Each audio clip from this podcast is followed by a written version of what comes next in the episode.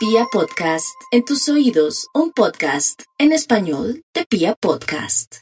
Quiero contarles que hay un artículo que se publicó sobre la semana pasada y el artículo ha cobrado fuerza en los últimos días porque el artículo habla de qué hay después de la muerte.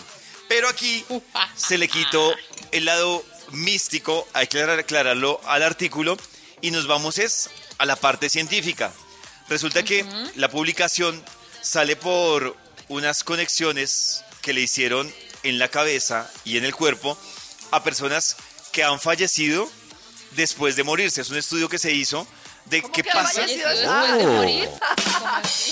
O sea, se lo han decir- hecho a las personas después de morirse. Le hicieron conexiones, eh, digamos que con electrodos en la cabeza y en el cuerpo a personas que estaban en la última fase para morirse y las dejaron más o menos unos 10 minutos después de muertas para Ah. revisar qué pasaba con las personas en su cuerpo y en su cerebro.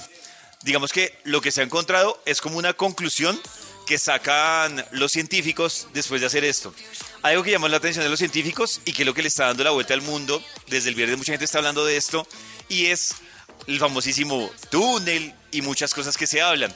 La conclusión de los científicos, y ya para que cada uno lo reflexione, es que después de que la persona muere y el cuerpo oficialmente es declarado como muerto, el cerebro dura unos cuantos segundos activando regiones del cerebro que por lo general solo se activan cuando las personas meditan, cuando las personas están teniendo recuerdos o cuando las personas están soñando.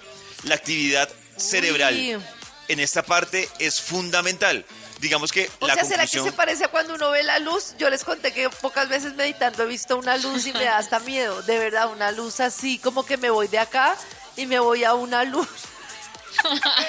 No, lo juro, me ha pasado muy... No, o sea, no me Yo también pasa- cuando estoy viendo un foco y, y- y cierro los ojos, quedo viendo una Yo también cuando no desayuné Y me sigan pálida. hablando. Pero sigan Estaba bueno. que está interesante.